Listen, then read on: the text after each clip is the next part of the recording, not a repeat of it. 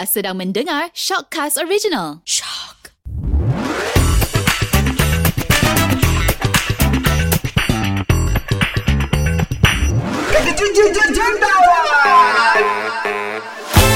Aku tak berani, aku tak berani nak labur lagi dah. Aku dah keluar duit banyak hari tu. Apa jadi? Ini semua dekat cakap kawan lah ni. Ha, sekarang ini yang menderita aku seorang. Tengok bank account aku ada berapa je lagi sekarang ini. Aku tak nak lagi cubalah. Cukup lah biar aku cari makan. Biar aku makan gaji je lah balik. Ah, ni semua ikut cakap kawan. Duit aku dah tak ada dah sekarang ni.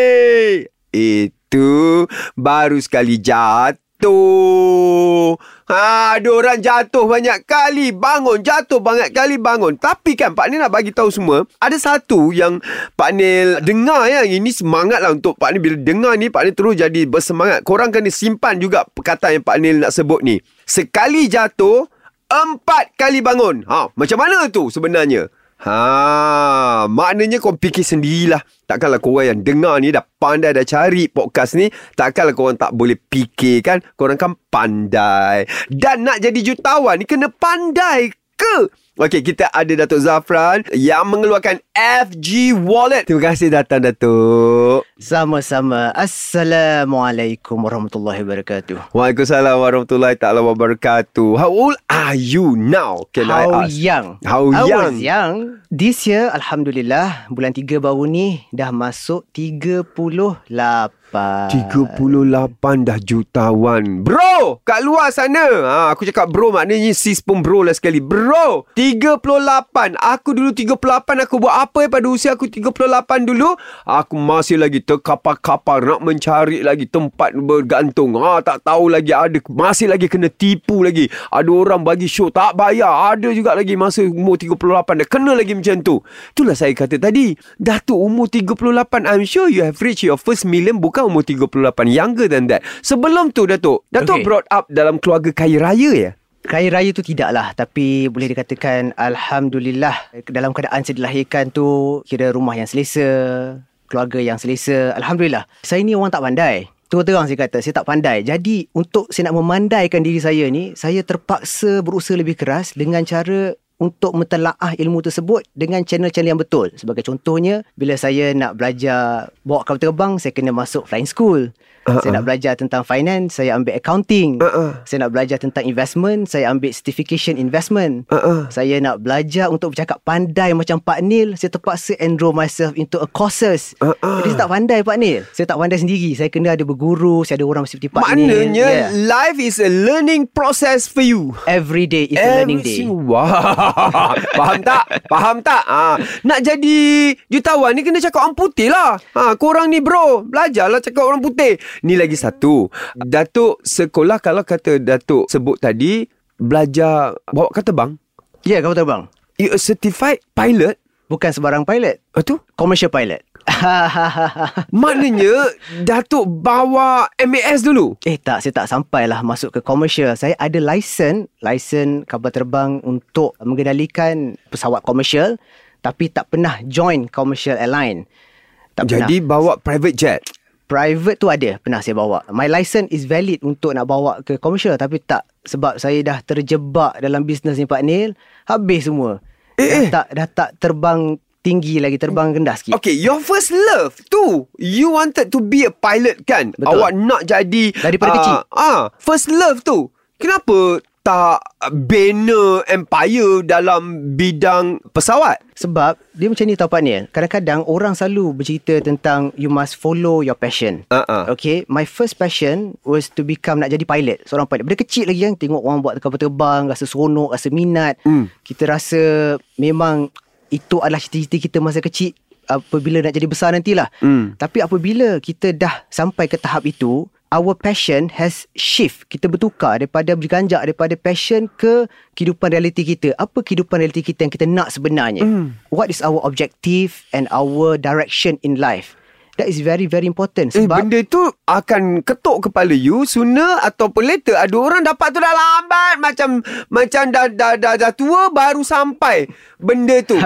Awak Alhamdulillah ah, Dah di hit puberty puberty. in, in ambition In Ambition, ambition betul, betul. Hit puberty in ambition Pada Betul. usia yang awal ha, Jadi Kenapa you deviate Ataupun you tukar Your navigation Wah, gitu betul. Awak tukar dalam navigation awak Sebagai pilot Dan tukar pula You punya course Into something else Kepada benda yang lain Okay, first things kan uh, Pak Nil Untuk jadi berjaya Apa yang sifu-sifu saya sebelum ni pun Nasihat kepada saya Kita kena ada mentor Okay Dan idola saya sewaktu itu Merupakan Tegar Zebra Siapa? Allah tiba-tiba lupa pula nama dia Siapa dah nama dia?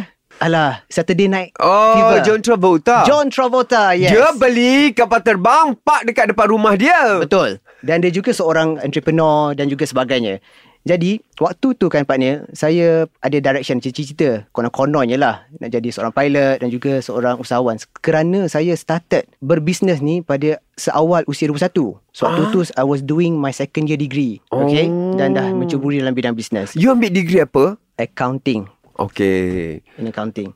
Kemudian bila masuk flying school tu dah habis sewaktu di flying school pun masih buat bisnes juga pada masa yang sama. Bisnes apa yang Datuk buat? Saya started as a financial planner, wealth management, Ah. wealth management. Saya dah buat wealth management ni dah 17 tahun. Masuk ke tahun ke-17 tahun ni alhamdulillah. Bukankah benda itu menjanjikan pulangan pendapatan yang tinggi juga? Betul. Dari segi pendapatan kita pun sangat okey, dari segi pulangan investor pun sangat baik. Ha. Jadi lepas dah graduate from flying school, itu yang membuatkan saya terfikir balik, eh kalau sekarang ni pun income dah lebih banyak daripada seorang pilot, kenapa saya perlu jadi seorang pilot? Okay, tak kata pilot tu Fuh. salah. Fuh. Okay, bagus. Memang sangat-sangat bagus. I always encourage people to become pilot. Kehidupan yang sangat steady, Hmm. sangat seronok Hmm. dan juga it's a different kind of experience. Tapi benda ni sebenarnya setiap individu mempunyai cita-cita dan juga direction yang berbeza. Uh, uh. Dia punya Kelaparan yang destination. berbeza. Kelaparan dia tu ah, Dia setengah Dia punya nafsu makan dia tu besar sikit Macam Pak ni dia jaga badan Eh, tak juga. Tapi makan dia quality je kan Makan Ma- sikit tapi quality Maksud saya kelaparan kekayaan. Kita takkan puas hati pada tahap pencapaian kita. Kalau kita puas hati sekejap kan? Betul Paling tinggi Datuk pernah hit sebagai pekerjaan pertama tadi uh, Wealth planner uh, wealth planner paling tinggi Datuk hit berapa? Paling tinggi setahun saya pernah cecah tujuh angka pada umur saya waktu itu 28. Masa jadi wealth planner pun Datuk dah hit juta. Alhamdulillah. Juta pertama pada Betul. Usia 28. jadi bila Datuk tengok dalam akaun Datuk pada usia 28 tu dah ada 1 juta, terkejut dok tak?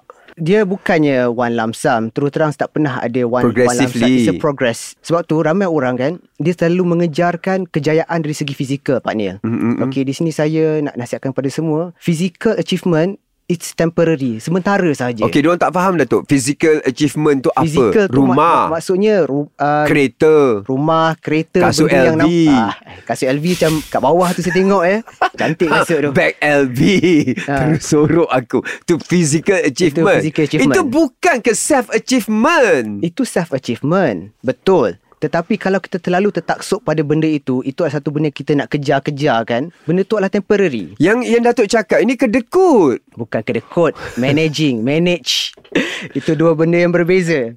Okay, jadi kita kena manage. Manage ni kan besar topik ni sebenarnya. Kalau manage ni pula, dua dua perkara. Satu, managing dari segi financial. Ya. Satu lagi, manage dari segi our direction. Our direction of our goal. Sebab Kena disiplinkan diri disiplin Tak tu boleh yang paling discourse ramai orang Pak Nil dia kerja keras hmm. tapi dari segi macam Pak Nil kata tadi kan disiplin diri dari segi mindset benda tu yang orang sangat lemah sekarang ni Hmm, So, Datuk sangat disiplin eh. Datuk sampai tepat pada waktu. Datuk tahu Datuk nak bercakap dengan siapa. Datuk tahu energi yang Datuk nak bagi. Maknanya you have prepare yourself dekat rumah sebelum apa-apa appointment. Datuk macam tu eh. prepare ni sebenarnya saya adalah seorang yang malas agak amat lemah sebenarnya nak prepare benda sebelum satu benda ni Hmm. tetapi benda ni it takes a practice it become your habit seperti Pak Nil Okay, saya sangat pasti Pak Nil bila naik atas pentas duduk melompat-lompat, melompat-lompat macam tu tu, Pak Nil betul-betul prepare ke? It's something that you have built selama Pak Nil dalam time. Pak Nil kan. Hmm. Jadi partly benda tu menjadi satu habit. Hmm. Jadi sama juga dengan keadaan kita. Kita ni sebenarnya our habit, our practice is very very important. Sebagai contoh kan Pak Nil kan, saya pernah buat challenge kepada semua orang sebelum ni. Saya kata untuk menjadi berjaya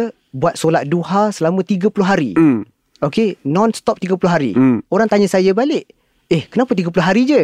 Hmm. Saya kata bukan. Bukan 30 hari saja. 30 hari tu dapat membina Satu habit. tahun punya habit. Habit kita. Hmm, betul. Ah, jadi the way you want to throw your energy, the way you want to understand yourself, your audience and what not tu daripada setiap benda yang kita lalui tu Hmm. Pengalaman kita kita harus belajar dan mengambil kira dan jadikan satu sebagai satu habit. Saya percaya benda yang sama. Itulah benda yang sama saya selalu bercakap kepada pengacara-pengacara saya. Ha, cara bercakap tak betul tu. Dia kata, lain Pak Ni. Pak Ni punya environment, cara Pak Ni throw Pak Ni punya energy lain. Bukan, ini habit. Betul. Ha, habit. Kau boleh tukar. Kalau kau tukar cara kau membaca surat khabar, de- Ah, dah, yes. berbanding dengan kau baca surat khabar dulu, Betul. jadi habit kau kau buat selama 30 hari, Betul. benda tu akan jadi habit akan bertukar menjadi perangai. Betul. Bukan saja macam Pak Ni katakan Hmm. tadi kan, apa kaitannya baca surat khabar dengan mengacara? Ah. Tapi benda tu adalah satu habit. Sama juga dengan bila saya bercerita pada orang, ah, cara awak bercakap dengan orang gaji ke, dengan Pak Gad ke, dengan CEO ke, will be your habit. The way you talk to your children, the way you Ya, talk to your parents. berbeza-beza. Ya, sebab you tak boleh nak kata, oh, cara I cakap dengan staff macam ni. Bila balik rumah bercakap dengan husband ataupun isteri lain. No. What you have been cultured in yourself ah. akan terbawa-bawa juga. Okey bro, dengar sini bro. Kita dilahirkan semua sama. Betul. Tetapi habit kita yang membezakan antara orang berjaya dengan orang tak berjaya. Jadi, nak tukar habit tu susah tak Datuk? Nak tukar habit ni sebenarnya tak susah. Cabaran je lah sekeliling. Environment. Your environment is very very important. Jadi kita kena kenal pasti siapa orang sekeliling kita. Apa bad habit Datuk yang Datuk tukar? Yang menjadikan Datuk seorang yang berjaya. Bad habit saya yang saya tukar. Hmm, banyak Contohlah kan. satu. Contoh. Okey, dengar eh bro, bro semua dengar eh. Aku tahu lepas ini semua orang dengar ni semua jadi jutawan. Okey. penjagaan keuangan. Walaupun saya pandai menjaga duit orang, saya sendiri kadang-kadang dulu lemah. Okey, nak menjaga keuangan sendiri. Seperti Pak Nil, Hmm. LV, Chanel. Lebih kepada keinginan, desire. Sebab kita pernah muda kan Kita pernah muda Kita pernah riang-riang muda remaja Keinginan kita masa tu Lebih melebihi daripada kemampuan kita Jadi Datuk tukar habitnya. Tukar habit Okay And then habit Masa Masa pun masalah juga Hmm. Masa kadang-kadang kita terlalu banyak kan perkara nak dibuat di in between your time. Jadi you juggling between your work. Jadi time pun very poor. Time management. Time management. Pengurusan masa, bro. Jadi again, you need to tie yourself with someone to understand. Sebab macam saya kata kat Pak ni tadi, sini tak pandai. Jadi Sebab saya kena time management ni tak diajar di sekolah kan? Tak langsung. Hmm. But if you have your surrounding, your environment, the people around you always manage their time precisely, secara tidak langsung pun benda tu akan berlaku pada diri kita juga. Kita sendiri pun akan terikut-ikut, terbawa-bawa. Hmm. Because I always believe that 5%, lima orang sekeliling kita ni yang selalu kita mingle akan mendetermine the type of person who we are. Okey. Datuk bertukar arah banyak kali dalam pekerjaan. Sebab sebelum ni saya jumpa ada seorang dua jutawan ni dia daripada mula itulah bisnes dia sampai sekarang itulah bisnes dia. Kenapa bertukar-tukar? Kenapa tak concentrate pada satu dan dwell betul-betul benda ni satu sampai bro. sekarang? Sebenarnya, saya tak bertukar Pak Nil. Ha. Saya bertambah. Eh, oh tambah. Ha, sebab financial planner saya buat daripada dulu sehinggalah sekarang. Daripada Masih lagi. belajar. Masih lagi. Tapi saya ada penambahan dari segi portfolio. Maksudnya dulu portfolio kecil, sekarang portfolio makin besar. Jadi I always believe that if you start something, you must wholeheartedly into it, focus into it, master yourself into that particular thing forever. Jangan cuba nak bertukar-tukar sebab ramai orang dia don't keep on jumping here and there. Ya. Yang tak sempat nak betul-betul fokus lagi, salah Tak master. mentor, salah educa- uh, education, lepas tu dia jump, dia give up. That's the biggest failure. I'm still doing it. Saya masih lagi buat. Okay, financial. Even bulan 3 baru ni, Alhamdulillah, saya baru dapat award daripada uh, Datuk Sri Rizwan for my financial services under my own agency because I have my own agency right now for my financial. Agensi apa? Oh, financial. Uh, for financial. Kemudian, talking, talking about uh, pilot kan. Uh-uh. Saya masih ada syarikat mengendalikan uh, aircraft maintenance. Ah. Masih ada. Jadi secara tidak langsung berkait dengan aeronautika lah. Dan juga saya ada penambahan dari segi syarikat kawalan keselamatan. Security company. Ada juga. Ada juga. Alhamdulillah. Jadi yang Dan juga- yang betul-betul betul-betul menjuta-juta-juta-juta-jutakan Datuk adalah Rahsia. Sebab bagi saya Bila orang tanya Yang mana yang you priority? Kata no Everything is priority. To me Everything saya is important bukan kata priority. Yang Ya. betul-betul memberikan pulangan juta-juta-juta berlebihan yang sepatutnya di situlah kalau saya lah. Ha. kalau itulah yang memberikan more income kat situlah saya concentrate lebih. FG wallet lah.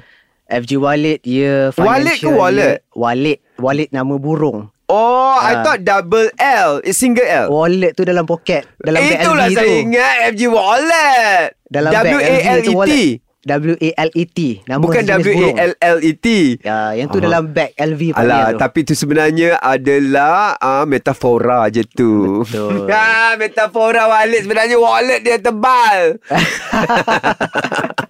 ha, jadi, Jadi- memang kena pandai bro. Ya. Yeah. Memang kena belajar bro Sebab kalau tak ada ilmu ni bro Orang akan tipu kita Datuk pernah kena tipu Pernah tempat tergolek sebelum saya nak menikah Pak Nil. Allah Yang saya pergi tu Ya betul Yang Pak Nil pakaikan apa samping untuk saya tu. Ya betul ha. Tak dapat lupa momen tu eh. Ya Dah lapan dah, dah 8 tahun dah Pak Nil. Subhanallah. Bulan sembilan ni, insyaAllah. Masa tu dah dah dah jutawan dah. Hari tu tak. Hari tu tak. Boleh pak kena tipu? Macam mana cerita penipuan tu Datuk? Cerita dia menarik Pak Nil. Pada 2012 berlaku. Ni cerita nak ringkaskan je lah eh. 2012 ada orang ajak saya melabur dalam emas.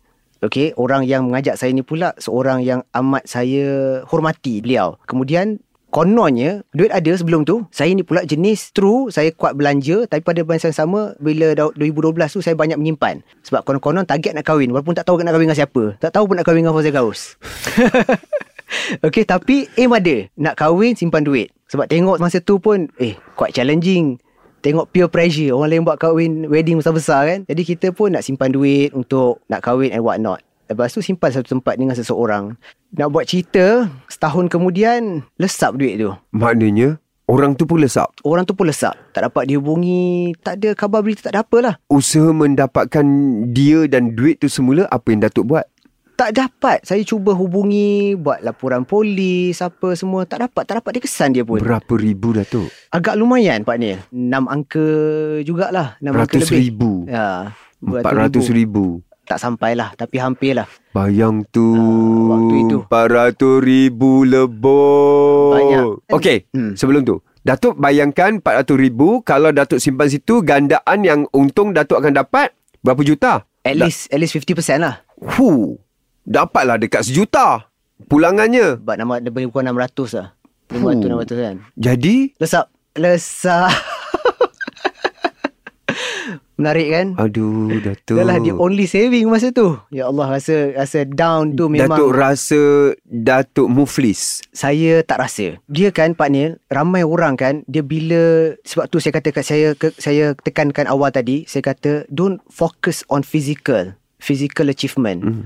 Sebab bila kita dapat duit, kalau duit tu hilang, habis kita pun down. That's why you kena practice kan, you kena train your mind and your habit, your mind sebab kita punya passion, kita punya mindset something yang saya tak boleh ambil. Saya tak boleh ambil Pak Nil punya Ya, mind. ya. But I can take your money Kepandaian. kepandaian, your Mm-mm. talent and everything what you have given to the people. Tapi saya Okey, okey. Itu tu saya kata ambil. Ha. You cannot rob.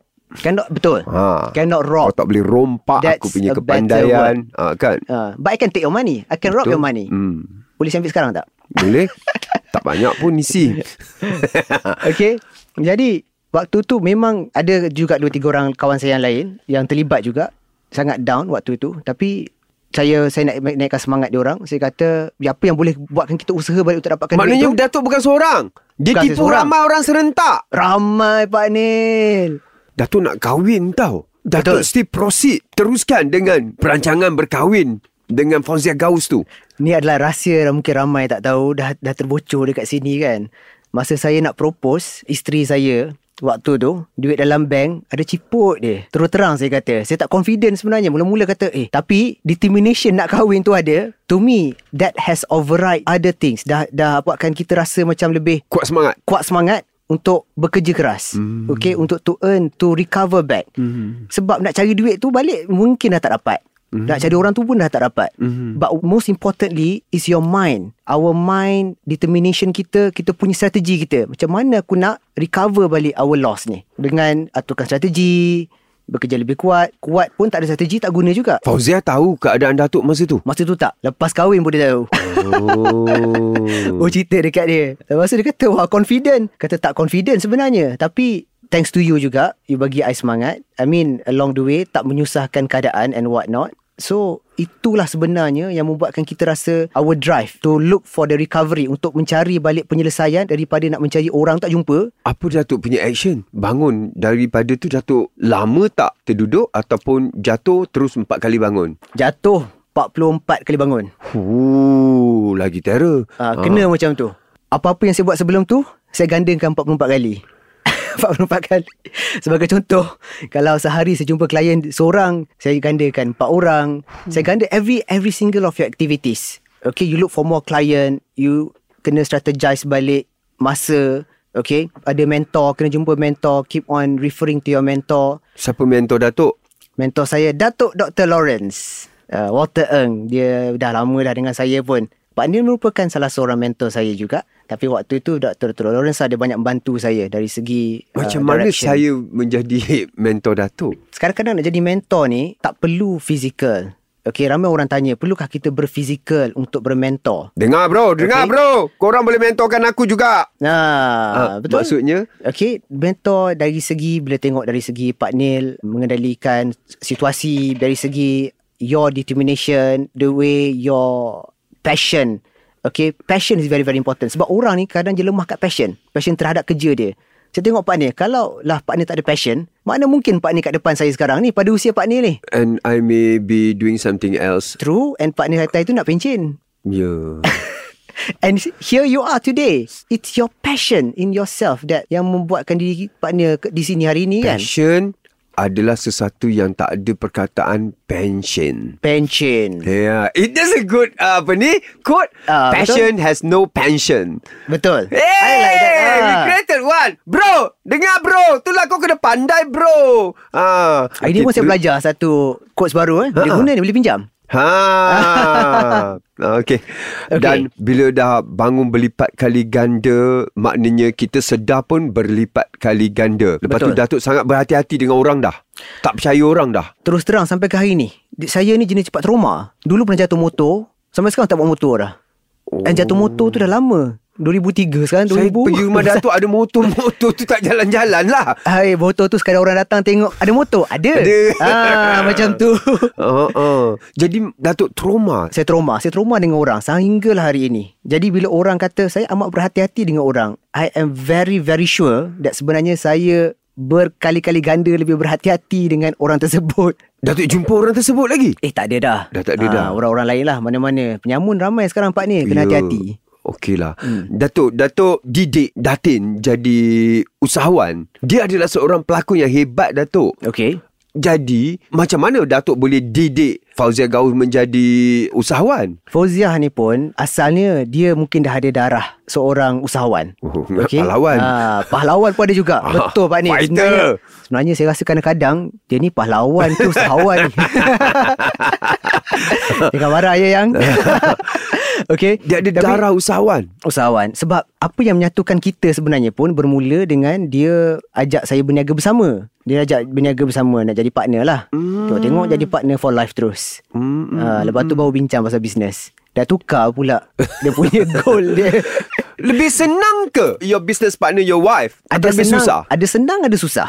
Ada Aha. Yang senangnya? Yang senangnya sebab your bedmate, your roommate duduk kat sebelah boleh bincang anytime. Your soulmate. Uh, soulmate lagi. Hmm. So tak ada kengkangan masa dari segi nak berbincang tentang bisnes. Yang susahnya? Yang susahnya sebab bila kita suami isteri, kadang-kadang kita ada put, especially suami lah kot. Saya rasa lah. Sebab saya tanya suami-suami lain pun ada masalah sama juga. Dia akan jadi lebih linear, lebih lembut. Oh. Okay, contohnya katakanlah isteri kata, uh, apa kata bulan ni kita buat A, B, C, D. Suami ni tahu benda tu not supposed to be in that manner, in that way.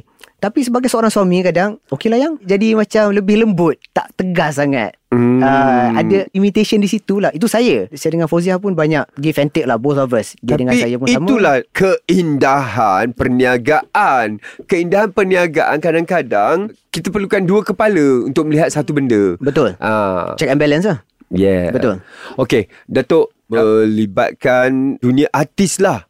Adakah itu satu strategi yang bagus menggunakan populariti isteri untuk berniaga? Benda tu sebenarnya adalah satu advantage. Bonus. bonus. Okay. Tapi kalau kita tengok sekarang ni pun, ramai di kalangan usahawan yang naik sekarang ni bukan daripada kalangan selebriti. Hmm. Bukan dari kalangan public figure. Hmm. Tapi dia mempublic figurekan diri dia sendiri. Okay. Sehinggalah naik. Ya. Yeah. Jadi itu adalah satu bonus hmm. tak dapat dinafikan. Itu adalah satu advantage juga tak dapat dinafikan. Dapat kurangkan cost marketing. Hmm.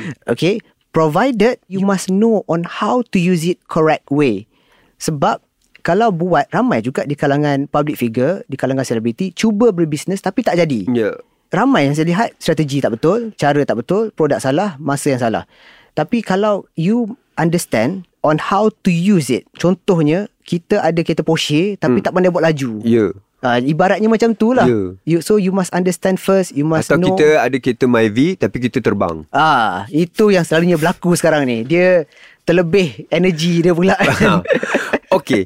Bro, bro dekat luar. Ah, kalau kau anggap ni tips lah bro kan. Kau dengar-dengar ni bro kan. kan, kan, kan. Ah, kalau kau satu lagi nak besarkan kau punya perniagaan, kahwin artis bro.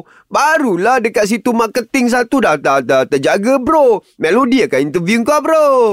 ah, tapi Datuk, okay. ada yang tak ada akses kepada populariti ni dia popularkan diri dia dengan perangai dan juga gimmick yang bodoh Datuk setuju ke dengan orang yang macam tu semata-mata untuk kaya dan it works pula tu Allah, betul. Benda ni sebenarnya there's no right or wrong, okay? Tetapi pada pendapat saya lah, untuk kita buat sesuatu gimmick, benda tu adalah temporary, okay? Because your product tak solid, your product is not legit. Tapi orang beli because of your gimmick. Ada beberapa celebrity, public figure juga datang pada saya, dia tanya, adakah perlu untuk kita buat gimmick seperti seperti tersebut? Saya kata, benda tu it's good for your marketing, okay? But if you talk about sustainability, okay, what we want in our business is sustainability. We may spike. Kita mungkin dapat satu bulan tu income 5 juta, 10 juta, 15 juta. Tapi nak sustain macam mana?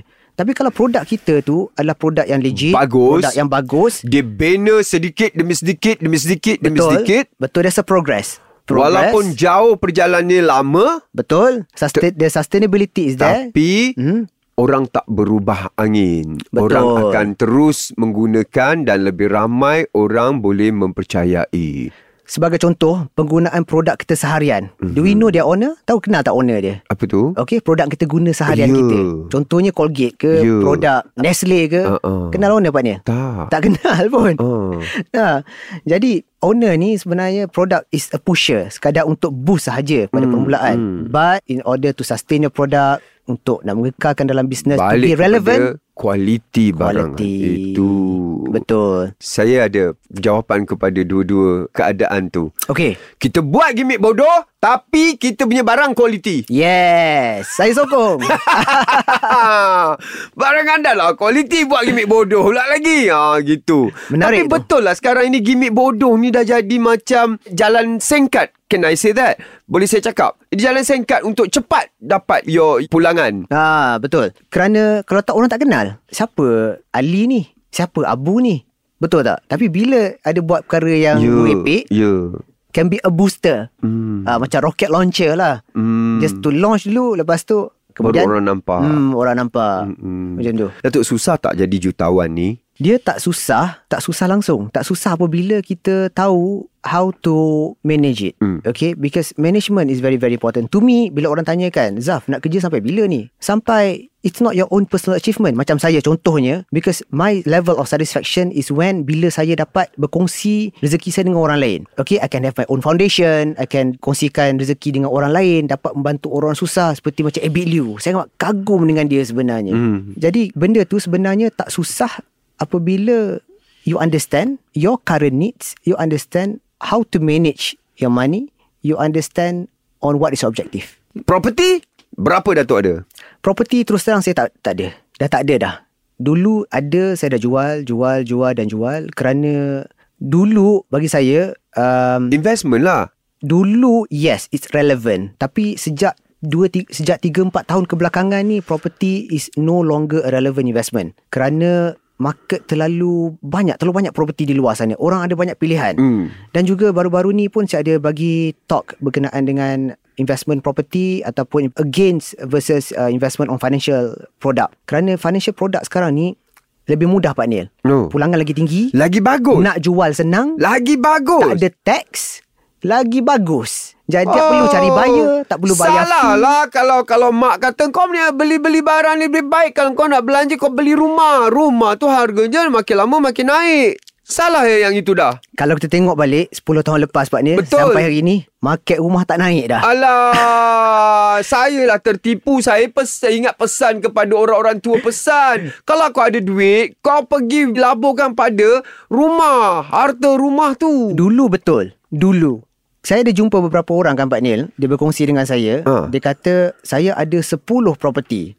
Okey. Bunyi macam wow banyaknya property dia. Ah. Lepas tu manager dia dekat belakang bisik kat saya, hutang banyak. Uh, it's a liability. It's your to pay to serve the loan. Ya, ya. Unless kalau beli property ni kan dari segi yang yang rendah-rendah yang murah-murah ni, Hmm. you buy cash, you jual cash. Macam tu okey. Tapi kalau you beli property, utang pun, Okey. you kena tunggu 5 tahun baru boleh jual balik. Betul, ada interest lagi. Ah, dah 5 tahun tu mungkin naik ah bro. InsyaAllah. Naik lah sikit. Jadi itulah 5 tahun punya untung. Alah. Make me feel good boleh tak? Make me feel Oh, good. Pak Dia banyak property Ya, ni. saya dah invest Ah. banyak dekat sana dah sekarang ni. Pak Susah Nis. tak boleh jual. Pak Dia kena diversify kepada dengan saya. Ah, tu dia. Ah, sempat lagi ya. Okay. Okay. Datuk, thank you for coming. Kita dapat ilmu Datuk. Thank you Ah, for having me. Untuk at least kita tahu eh cara berbeza lagi eh seorang yang mempunyai cita-cita berbeza akhirnya membuat kerja yang berbeza okey sebagai dia punya main source of income. Saya ada lima soalan saya nak tanya Datuk sebelum Datuk pergi. Ada sayur yang Datuk tak makan tak? Ada? Betul. Sayur apa? Kacang panjang. Why? Tak suka rasa dia. And you force anak you suruh makan sayur? Kecuali kacang panjang. Itu yang berlaku ya? Yes. Dia kena align dengan ayah dia. okay, second question. Ada pengalaman kena bully atau membuli? To be honest. Di sekolah? Mm-mm. Ada. Saya Kena pernah, bully? Pernah. Saya pernah kena ketendang. Dekat depan kelas saya. Siap ada cop tapak kasut dekat dada saya. Oh, kurang ajar. Bergaduh sebab melastik. Budak tu apa jadi sekarang? tak tahulah. Wallah alam. Ha, Tak tahu cari dia. tu. Saya saya cari orang yang bully saya tu. Tengok dia sekarang kerja apa. Ha. Ta- Tapi sebab lepas tu. Masa saya form 3. Saya jadi prefect di sekolah. Ha. Nah, Di situlah. Jadi polis lah. Ha. Tak ada balas dendam. Eh tak ada. Saya tak pernah berendam dengan rugilah, orang. Datuk. Okey. ada guru yang Datuk benci? Alhamdulillah saya tak ada lah masalah tu sebenarnya. Tak ada eh, Datuk? Tak ada. Masa college ada. Okey, saya- Masa college ah, ada. ah, eh ah. bukan college, masa dekat flying school. Di flying school ada. Ada. Ada. Ah, ada. Kenapa? Tak Sebab suka? dia garang sangat. Dia kan, contohnya kalau kita nak start kapal terbang kan, okay, kita kena buat lookout. Left clear, right clear, all around clear. So ada, masa tu saya baru, baru lagi, baru kali kedua rasa masuk kapal terbang tu. Baru dah habis startup check semua, checklist. Nak start, saya start tak buat lookout. Dia ketuk tangan saya, dia tolak kepala saya. Dia kata, "Awak tahu tak?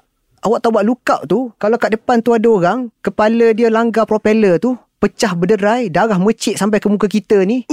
Nak hantar hospital siapa nak hantar? Awak nak hantar? Tak cara dia bercakap tu, ya Allah ben... Hmm, tak suka betul lah. Dan lepas daripada cara dia cakap tu Datuk Sampai tak, tak mau. pernah tak pernah lupa untuk look out. Betul. Terima kasih, cikgu. kan? Sampai sekarang buat kereta pun sama. Ah, terima kasih cikgu. Okey, pernah Datuk langgar speed limit? Pernah. Itu habit? Yang harus kita tukar Dan last Yang ni best Okey. Pernah hantar Salah WhatsApp Pada orang yang salah Ah, mesti pernah. Nak delete balik tak boleh zaman tu. Sekarang boleh delete kan? Sekarang kita boleh everyone delete. Zaman tu tak boleh. Aduh Ha, bila dah terhantar tu, buat tak tahu je lah. tak tahu nak buat apa. Jadi tak pandai sangat nak cover line. Ha, dan ini adalah lima soalan yang Pak Ni tanya yang aku nak memanusiakan jutawan ini. Maknanya apa bro? Bro dekat luar, jutawan tak jutawan, dia tetap juga sama dengan korang bro. Okay? Dia tak makan kacang panjang bro. Aku tahu korang ada tak makan kailan. Nah, dia pernah kena bully bro. Dia ada juga orang yang ajar dia, dia benci. Dia ingat sampai sekarang bro. Sama macam kau kan. Kau benci maths kan. Kau benci cikgu uh, disiplin kau orang kan. Kemudian kau orang pun pernah langgar speed limit. Betul. Dan kau orang pun pernah kan. Tersalah WhatsApp awet kepada awet yang lain. Alamak. okay lah. So we are all human. What makes us different is our drive to be successful. Itu dia sebenarnya. Maknanya untuk jadi orang berjaya semua boleh. Betul. Dengar bro, kita tutup dekat sini. Terima kasih Datuk. Sama-sama. Terima kasih Pak Nil. Sama-sama Datuk. Assalamualaikum. Waalaikumsalam warahmatullahi wabarakatuh.